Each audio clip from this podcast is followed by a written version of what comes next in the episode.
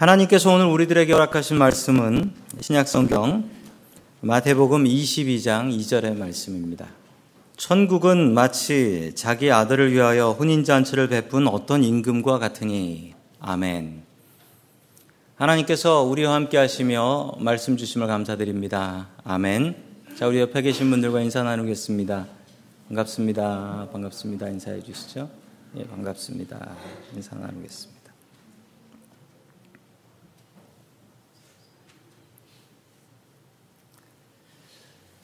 자, 오늘 하나님께서 주시는 말씀은 천국의 모습을 결혼잔치를 통해서 이야기해 주고 계십니다. 자, 오늘 이 말씀을 통하여 우리도 천국을 사모하며 살아갈 수 있기를 주의 이름으로 축원합니다. 아멘. 첫 번째 우리들에게 주시는 말씀은 바쁠수록 기도하라라는 말씀입니다. 바쁠수록 기도하라. 어, 지난주에 제가 기도원에 다녀왔습니다. 왜 다녀왔냐면 바빠서 다녀왔습니다. 매년 가는 기도원인데 그 기도원은 참 좋습니다. 참 좋은 게 그 주변 자연 환경이 좋아요. 미국 기도원인데 미국 기도원은 한국 기도원 같이 생기지 않았습니다. 그냥 어디 어, 호텔방 같이 생긴 데인데 어, 기도할 때가 마땅치 않아서 이제 산책길을 걸으면서 아, 기도하곤 합니다. 연말이 되면 바빠집니다. 그래서 저는 기도원에 다녀옵니다. 바쁠 때 왜 기도원에 다녀오고 바쁠 때 왜 기도를 하냐면 바쁠 때 정신 못 차리거든요. 그러다 보면 바쁘게 살다가 정말 해야 할 일을 놓쳐버리게 되기 때문에 그렇습니다. 오늘 성경 말씀에 보면 너무 바빠가지고 정말 중요한 것을 놓쳐버린 사람들의 이야기가 나옵니다. 우리 마태복음 22장 2절의 말씀 같이 봅니다. 시작. 하늘나라는 자기 혼인 잔치를 베푼 어떤 임금에게 비길 수 있다. 아멘. 왕이 자기 아들의 결혼식을 준비했습니다. 그리고 결혼 잔치를 준비하고 사람들을 불러 모았습니다. 그런데 문제가 생겼습니다. 아니 왕이 초대한 잔치인데 그 잔치에 사람들이 안 오겠다는 거예요. 자, 3절 말씀 봅니다. 시작. 임금이 자기 신들을 보내서 초대받은 사람을 잔치에 불러오게 하였는데 그들은 오려고 하지 않았다. 아멘. 임금님은 중요한 사람들에게 초대장 보내고 그리고 사람들에게 빨리 오라고 종들을 보냈습니다. 그런데 이 손님들이 잔치에 오려고 하지 않는 것이었습니다. 그 이유는 무엇이었을까요? 5절 말씀 봅니다. 시작. 그런데 초대받은 사람들은 그 말을 듣는 척도 하지 저마다 제갈 곳으로 나갔다. 한 사람은 자기 밭으로 가고 한 사람은 장사하러 갔다. 아멘. 임금님은 잔치를 준비한 뒤에 다시 종들을 보냅니다. 그런데 그 사람들이 다 바쁘다고 안 오겠다는 거예요. 어떤 사람은 자기 밭에 가서 일해야 된다고. 이거 오늘 일하면, 일 안 하면 안 되는 거라고. 또 어떤 사람은 장사하러 가야 됩니다. 물건이 상해서 이거 오늘 안 팔면 안 되는 거라고. 다들 먹고 사느라 너무 바쁘네요. 그래서 잔치를 못 갔는데 이 잔치가 그냥 잔치가 아니고 결혼 잔치며 더 나아가서는 천국을 비유한 거예요. 천국. 바빠서 천국도 못 가겠다는 겁니다. 자, 우리가 사는 이 샌프란시스코라는 동네에 특징이 있습니다. 잘 모르시죠? 어, 다른 지역에서 오신 목사님들이 저희 동네의 특징을 두 가지로 요약을 하셨습니다. 어, 뭐라고 요약하셨냐면 비싸다. 그리고 하나는 바쁘다. 이 두 가지래요. 비싸다, 바쁘다. 정확하게 잘 설명한 것 같습니다. 미국에서 방값 제일 비싸고 물가 제일 비싼 데가 여기라는 겁니다. 자, 그리고 또 바쁘대요. 그래서 물가가 비싸니까 다들 먹고 살려고 바빠서 뭐 잡 하나 있는 사람도 있고 두 개, 세 개까지 가진 사람들도 있고 뭐 맞벌이 하는 분들도 계시고 아, 그렇지 않으면 살기 힘든 동네가 이 동네라는 거예요. 그래서 다들 바쁘게 사세요. 그리고 바쁘게 살면 우리의 마음속에 어떤 생각이 있냐면 나는 열심히 살고 있다라는 착각에 빠지게 됩니다. 나는 열심히 살고 있다는 착각에 빠진다는 거예요. 제가 참 좋아하는 영화, 제가 대학교 때 봤던 영화인데 쇼생크 탈출이라는 영화가 있었습니다. 거기에 좋은 대사들이 참 많이 나오는데 전 이 말이 참 좋았어요. 바쁘게 살거나 바쁘게 죽거나. 그 영화에 나오는 주인공이 자기 아내를 죽이지도 않았는데 죽였다는 억울한 누명을 쓰고 감옥에 갑니다. 훌륭한 은, 행원으로 성공적으로 살고 있었던 사람이었는데 바쁘게 살았는데 그 사람이 감옥에 가요. 그 감옥에 가가지고 자신의 인생을 다시 한번 잘 돌아보니까 내가 바쁘게 살았던 그 인생이 바쁘게 살려고 했던 건가? 아니면 그렇게 살다가 죽는 건가? 다시 한번 자기 삶을 돌아볼 수 있게 되었다라는 것입니다. 여러분은 바쁘게 살아가고 계십니까? 무엇 때문에 바쁘십니까? 그 바쁜 일이 내 영원한 삶과 천국을 향하여 나아가는 바쁨입니까? 아니면 세상 사람들이 살아가듯이 그렇게 살아가는, 그렇게 죽어가는 그런 바쁨입니까? 예, 주차장에 차도 아주 바쁘네요. 세계적인 곤충학자가 있습니다. 세계적인 곤충학자 중에 우리 초등학교 때 많이 배웠는데 파브르라는 사람이 있습니다. 파브르의 곤충기라고 들어보셨을 거예요. 이 파브르라는 사람이 곤충을 좋아해서 여러 곤충들에 대한 이야기를 많이 썼는데 그 파브르가 좋아했던 곤충 중에 쇠기벌레라는 벌레가 있습니다. 쇠기벌레. 털이 많은 벌레예요. 제가 보여드릴까 했는데 좀 징그럽습니다. 그래서 화면으로는 준비하지 않았습니다. 자, 파브르라는 사람이 예, 곤충 중에 쇠기벌레를 연구를 했는데, 예, 감사합니다. 예, 조용해졌네요. 쇠기벌레는 다른 리더들을 잘 따라다니고 또 열심히 움직이는 곤충이라고 합니다. 자, 그래서 이 파브르가 연구를 하다가 실험을 하나 했습니다. 요, 요 쐐기벌레들은 앞에 다른 곤충이 가면은 다른 쐐기벌레를 잘 열심히 따라다니고 부지런히 쉬질 않는데요. 그래서 파브르가 실험을 하나 했는데 그러면 요걸 한 줄로 세우는데 한 줄로 세워서 동그랗게 하면 무슨 일이 벌어질까? 그래서 파브르가 이 쐐기벌레를 이렇게 동그랗게 배열을 해놨어요. 무슨 일이 벌어졌냐면 끔찍한 일이 벌어졌어요. 이 쐐기벌레들이 6일 동안 쉬지 않고 자기 앞에 있는 벌레들을 따라가는 거예요. 6일 뒤에 다 굶어 죽었습니다. 앞만 보고 열심히 걸어갔습니다. 그래서 결론은 그렇게 죽었습니다. 우리의 인생도 그렇게 되기 쉽다라는 거예요. 앞만 보고 열심히 갔더니 그래서 죽었다. 뭐가 다릅니까? 예수님은 어떠셨습니까? 예수님은 정말 바쁘셨는데 그 바쁘신 중에 어떤 일을 하셨을까요? 우리 누가복음 6장 12절 말씀 같이 봅니다. 시작. 그 무렵에 예수께서 기도하려고 산으로 나가서 밤을 새우면서 하나님께 기도하시고 아멘. 예수님은 너무나 바쁘셨습니다. 너무나 바쁘셨어요. 하루 종일 병자들이 몰려와요. 그럼 병자들을 치료했습니다. 자, 그리고 그들에게 말씀을 전하셨죠. 오늘 이야기에는 그 앞에 바리새인들이 와가지고 예수님한테 시비 걸고 싸우고 예수님을 죽이겠다라고 위협까지 했습니다. 예수님에게 필요한 것은 무엇일까요? 예수님은 쉬셔야 됩니다. 예수님에겐 좀 주무시고 쉬는 것이 필요합니다. 그런데 그 바쁜 상황 속에서 예수님께서 하셨던 일은 무엇입니까? 무리를 떠나 기도하러 산에 올라가셔서 밤을 새우며 하나님께 기도하셨다라는 것입니다. 주님께서 왜 이러셨을까요? 좀 주무시고 쉬셔야 되는데 왜 주님께서는 더 기도하셨을까요? 그 이유는 우리가 바쁘면 바쁠수록 기도해야 실수하지 않는다라는 겁니다. 바쁘게 살다 보면 아 맞다. 그걸 잊어버렸다. 우리는 바쁨 중에 기도해야 합니다. 학생들은, 젊은 학생들은 공부로 바쁩니다. 공부하느라 바빠요. 회사 다니는 사람들은 회사 일 때문에 바쁘고 비즈니스 하는 분은 비즈니스 때문에 바쁩니다. 주부들은 집에서 편한가요? 아니요. 살림하느라 바쁘고 애들 태우고 다니느라 바쁩니다. 언제쯤 우리의 인생이 한가해질까요? 은퇴하고 나면 한가해질까 했더니 은퇴했더니 애 봐달래요.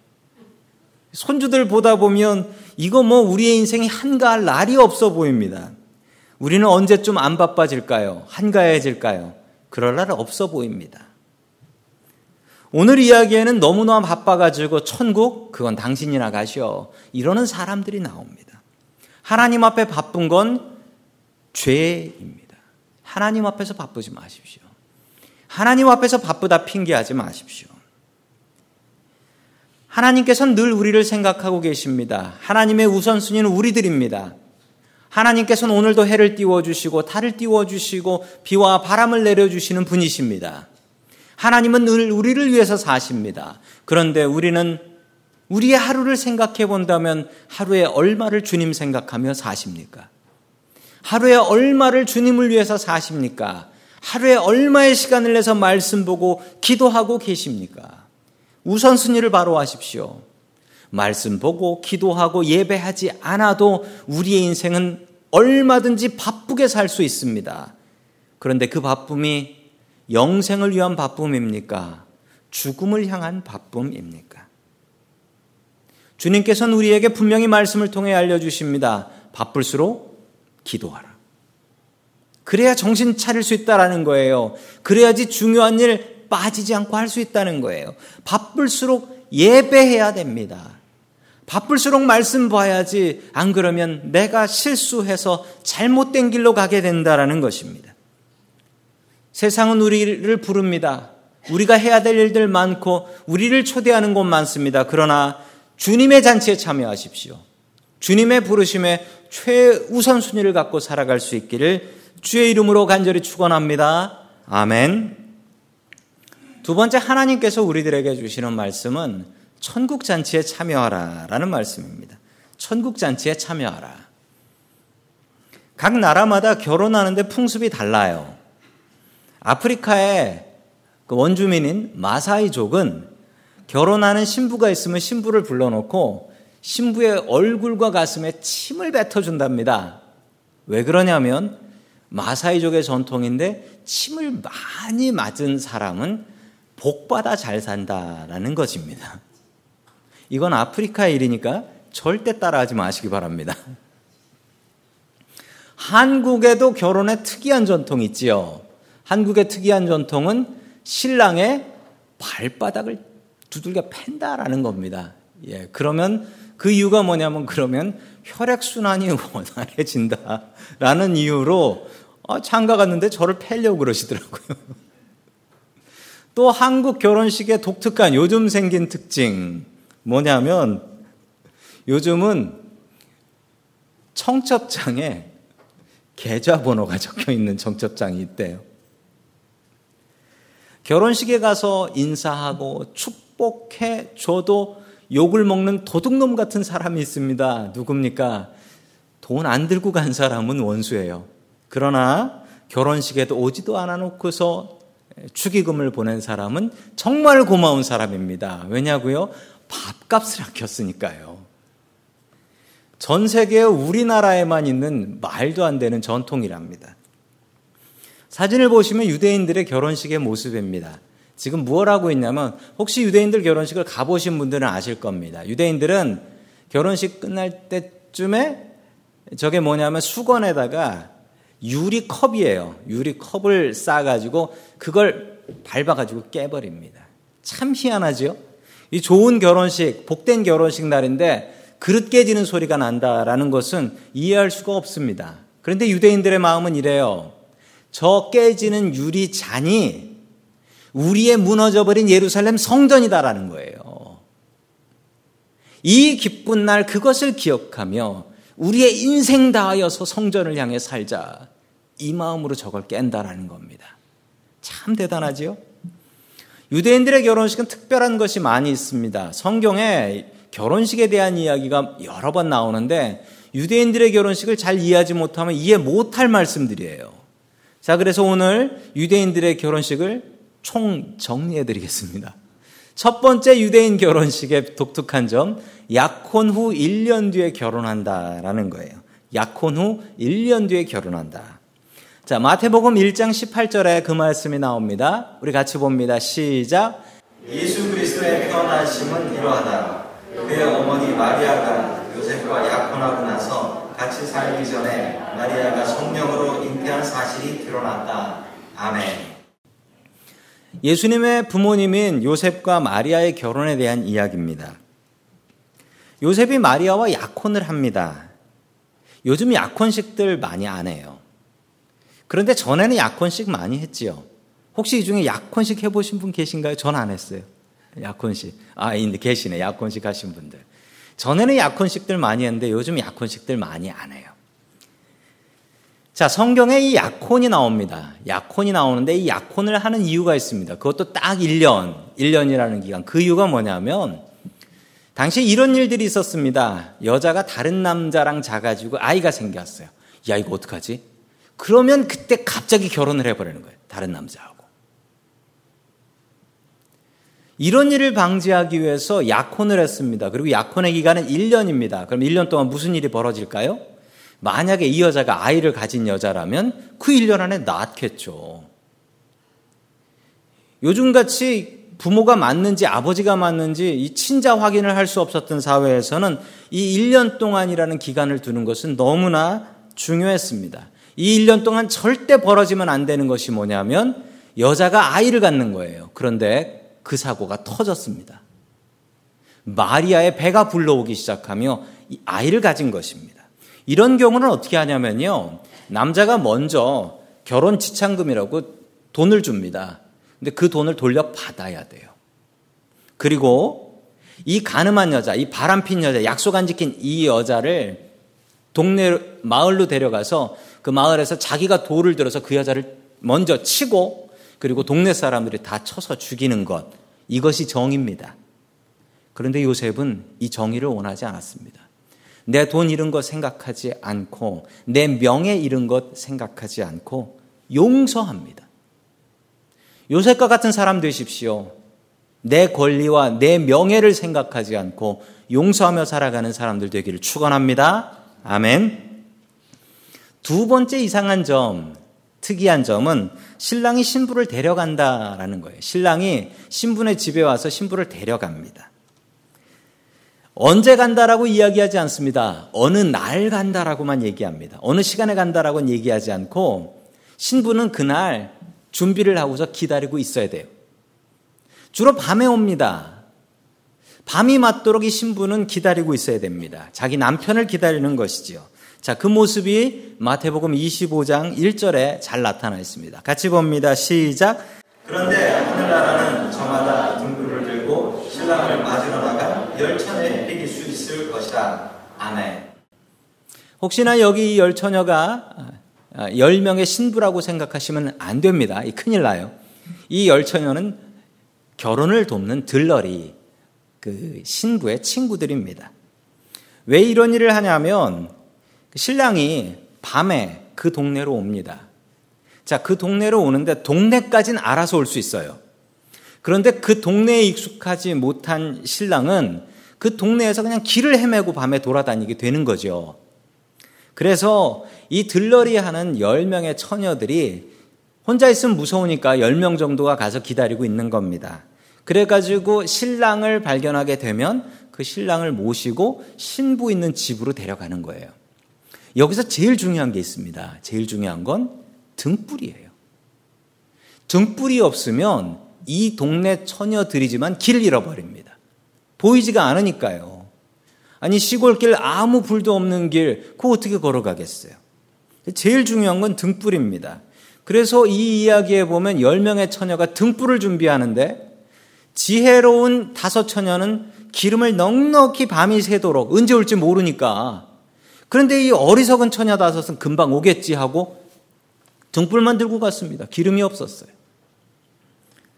신랑이 늦게 와서 기름이 떨어져서 이 어리석은 다섯 처녀는 슬피 울며 이를 갈고 지혜로운 다섯 처녀는 신랑과 함께 잔치에 참여했다라고 이야기를 하죠. 이 말씀이 주시는 교훈은 우리는 어려운 순간까지 생각해야 됩니다. 그리고 우리의 기름은 무엇인가요? 그건 기도입니다. 기도로 준비하는 거예요. 우리의 어려운 상황, 언제 닥칠지 모르는 상황을 기도로 준비하며 살아갈 수 있는 저와 성도 여러분들 될 수 있기를 축원합니다. 아멘. 세 번째 이 결혼의 특이한 점, 유대인 결혼의 특이한 점은 결혼 잔치는 7일 동안 진행된다라는 사실입니다. 이래서 신부를 데려와요. 신부를 데려와서 결혼식을 하는데 이 결혼식은 주로 비공개, 가족 온리, 비공개로 합니다. 자, 비공개로 결혼식을 하고 나서 결혼 잔치를 준비하게 됩니다. 결혼식하고 난 바빠져요. 왜냐하면 먹을 것 준비하고 잔치를 준비해야 되니까. 그리고 동네 사람들을 초대합니다. 대충 예상하는 인원이 있는 거예요. 그래서 그 사람들을 초대해서 식사를 하게 되는데 이 사람들을 한 끼를 먹이는 게 아니고 7일을 먹여요. 7일. 상상해 보십시오. 7일 동안 우리 집에 손님이 와가지고 밥을 먹는다. 이 얼마나 준비해야 될까요? 넉넉하게 준비해야 되는데 자, 준비할 때 얼마나가 올지 초대할 인원을 정합니다. 그런데 그 중에 또 안 오는 사람이 있단 말이죠. 그런데 온 사람이 한 끼 먹고 갈 가능성이 있고 바빠서 어떤 사람은 7일 동안 먹고 마시는 사람들이 있어요. 그러면 도대체 얼마를 준비해야 될까요? 이러다 보면 음식이 떨어진다라는 겁니다. 큰 사고지요. 잔치를 망치게 됩니다. 자, 그 모습이 요한복음 2장 3절에 나옵니다. 같이 봅니다. 시작. 그런데 떨어지니 예수 예수에게 말하기를 포도주가 떨어졌다 하였다. 아멘. 이 이야기는 가나의 혼인잔치 이야기입니다. 예수님께서 첫 번째 기적을 이루신 곳이었죠. 자, 가나라는 곳을 지도에서 한번 찾아보시기 바랍니다. 저긴 아프리카 가나가 아니고 가나 초콜릿의 가나도 아닙니다. 자, 가나 보이시지요? 그 가나 바로 옆에 있는 동네가 있습니다. 어디지요? 나사렛입니다. 예수님의 고향이지요? 바로 옆 동네입니다.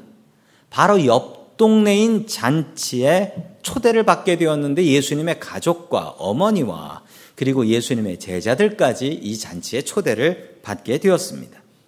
이 잔치에서 음식이 떨어져 버린 겁니다. 특별히 포도주가 떨어졌어요. 그러자 예수님께서는 기도하시고 물이 변하여 포도주가 되게 하셨습니다. 저는 이 말씀을 그대로 믿습니다. 우리의 인생도 마찬가지입니다. 주님 앞에 섰을 때 안 변할 인생은 없다라는 거예요.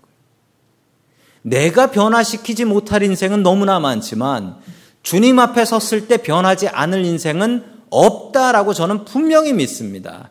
저는 제 인생을 통하여 보았고 제가 느꼈습니다. 사람은 고쳐 쓰는 게 아니다라는 이야기까지 하는 분들이 있습니다. 그러나 주님 앞에서는 고쳐지지 않을 인생이 없습니다. 우리가 주님 앞에 섰을 때 우리는 변화됩니다. 또한 내가 변화시키고 변화되어야 될 그 사람도 주님 앞에서만 분명히 변화될 수 있습니다. 주님 앞에 변화되는 인생들 될 수 있기를 주의 이름으로 축원합니다. 아멘. 마지막 세 번째로 주님께서 주시는 말씀은 택함 받은 사람이 되라. 라는 말씀입니다. 택함 받은 사람이 되라. 자, 우리 7절 말씀 계속해서 같이 봅니다. 시작. 임금은 노에서 자기 빈대를 보내서 그 살인자들을 죽이고 그의 도시를 불살라버렸다. 아멘. 천국 잔치에 오고 안 오고는 우리의 자유입니다. 하나님께서 천국, 하늘나라 만들어 놓으셔도 나는 바빠서 나는 가기 싫어서 안 갈 거요 라고 하는 것은 자유입니다. 그러나 분명히 주님께서 심판하십니다. 이 임금이 누구냐면 하나님이시고요. 이 잔치는 천국 잔치입니다. 하나님은 무서운 분이십니다. 하나님은 사랑이라고 이야기하지만 소돔과 고모라를 불러 태우신 분이 하나님이십니다. 세상을 물로 가득 채워서 노아 홍수로 끝내버리신 분도 하나님이십니다. 하나님은 인자하신 분이시지만 그 인자하심을 절대 시험하지 마십시오. 하나님은 무서운 하나님이시기 때문입니다. 자, 계속해서 구절의 말씀 같이 봅니다. 시작. 그러니 너희는 장시에 청해 오너라. 아멘. 아무도 안 와서 어쩔 수 없이 이 왕은 길거리에서 아무나 불러와서 잔치자를 채우라는 거예요. 이렇게 해서 거저 잔치에 참여한 사람이 있습니다. 아는 사람이 있는데 바로 그게 우리들입니다. 지금 이 자리에 온 우리들이 세상 사람들 중에 선하고 복된 사람이라 이 자리에 나왔습니까? 우리가 이 자리에 나오게 된 이유가 무엇입니까? 우리의 잘남이 아닙니다.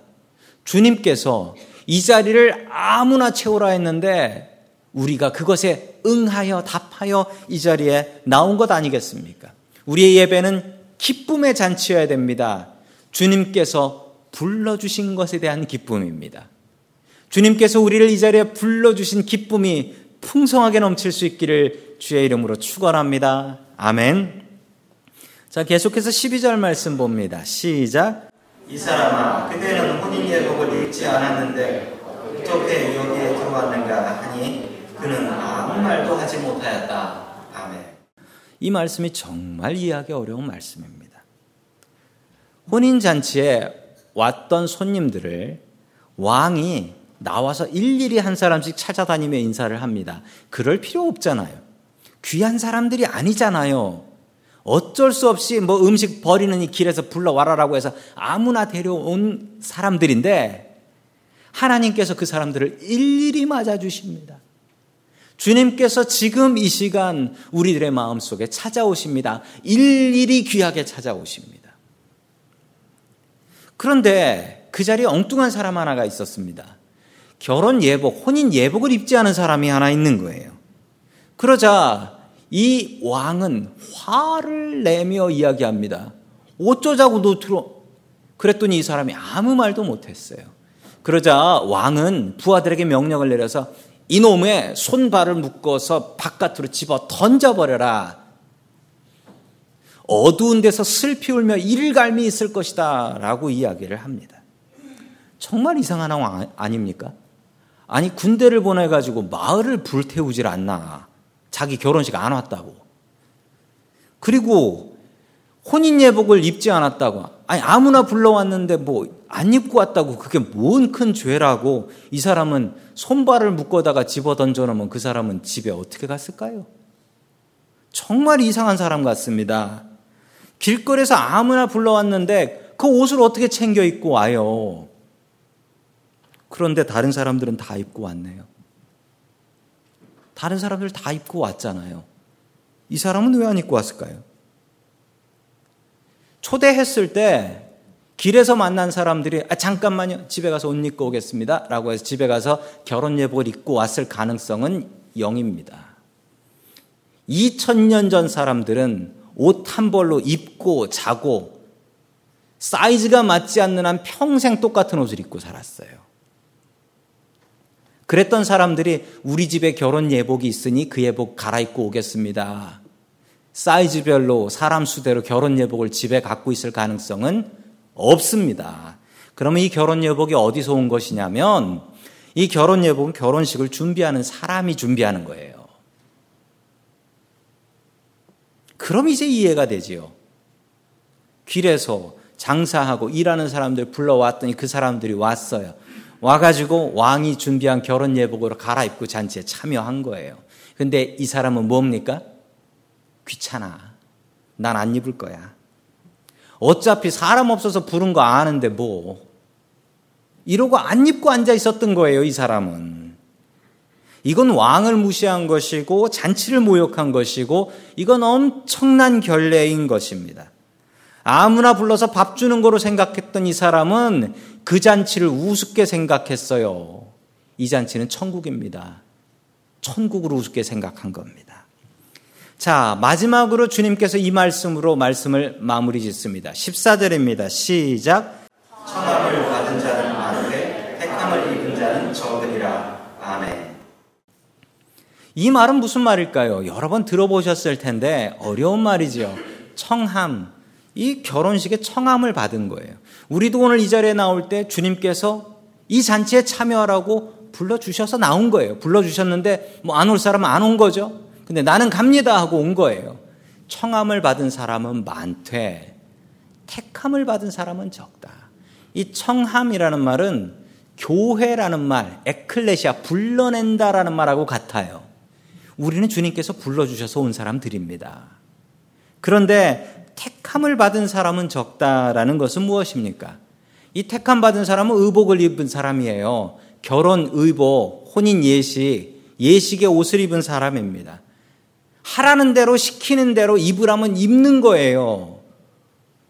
이 자리에 나오신 성도 여러분들 택함 받은 사람이 되어야 됩니다. 택함 받은 사람은 뭐냐면요. 불렀다고 온 게 끝이 아니고요. 이 귀한 자리, 이것을 귀한 자리로 알고 주님의 말씀대로 입으라면 입고 벗으라면 벗고 순종하는 겁니다. 말씀대로 사는 사람이 택함 받은 사람이라는 것입니다. 구원은 거저 받습니다. 예수님을 믿으면 천국 갑니다. 그런데 그래서 어떤 사람들은 이 구원을, 천국을 우습게 생각하는 사람들이 있어요. 은혜를 입었는데 공짜로 입었다고 이 은혜가 싸구려구나 생각하는 사람들이 있어요. 돈으로 살 수 없는 거예요. 이건 싸구려가 아니에요. 교회 다니는 건 어렵지 않습니다. 청함 받고 나오면 돼요. 그런데 택함 받는 것은 어렵습니다. 말씀대로 사셔야 합니다. 매일매일 말씀과 기도로 사셔야 됩니다. 그래야 택함 받은 주님의 종 될 수 있고 그래야 천국 갈 수 있습니다. 오늘 이 자리에 나오신 분들은 모두 다 청함 받으신 분들입니다. 그러나 청함 받고 끝나지 마십시오. 택함 받아서 천국에서 영생할 수 있는 저와 여러분들 될 수 있기를 축원합니다. 아멘.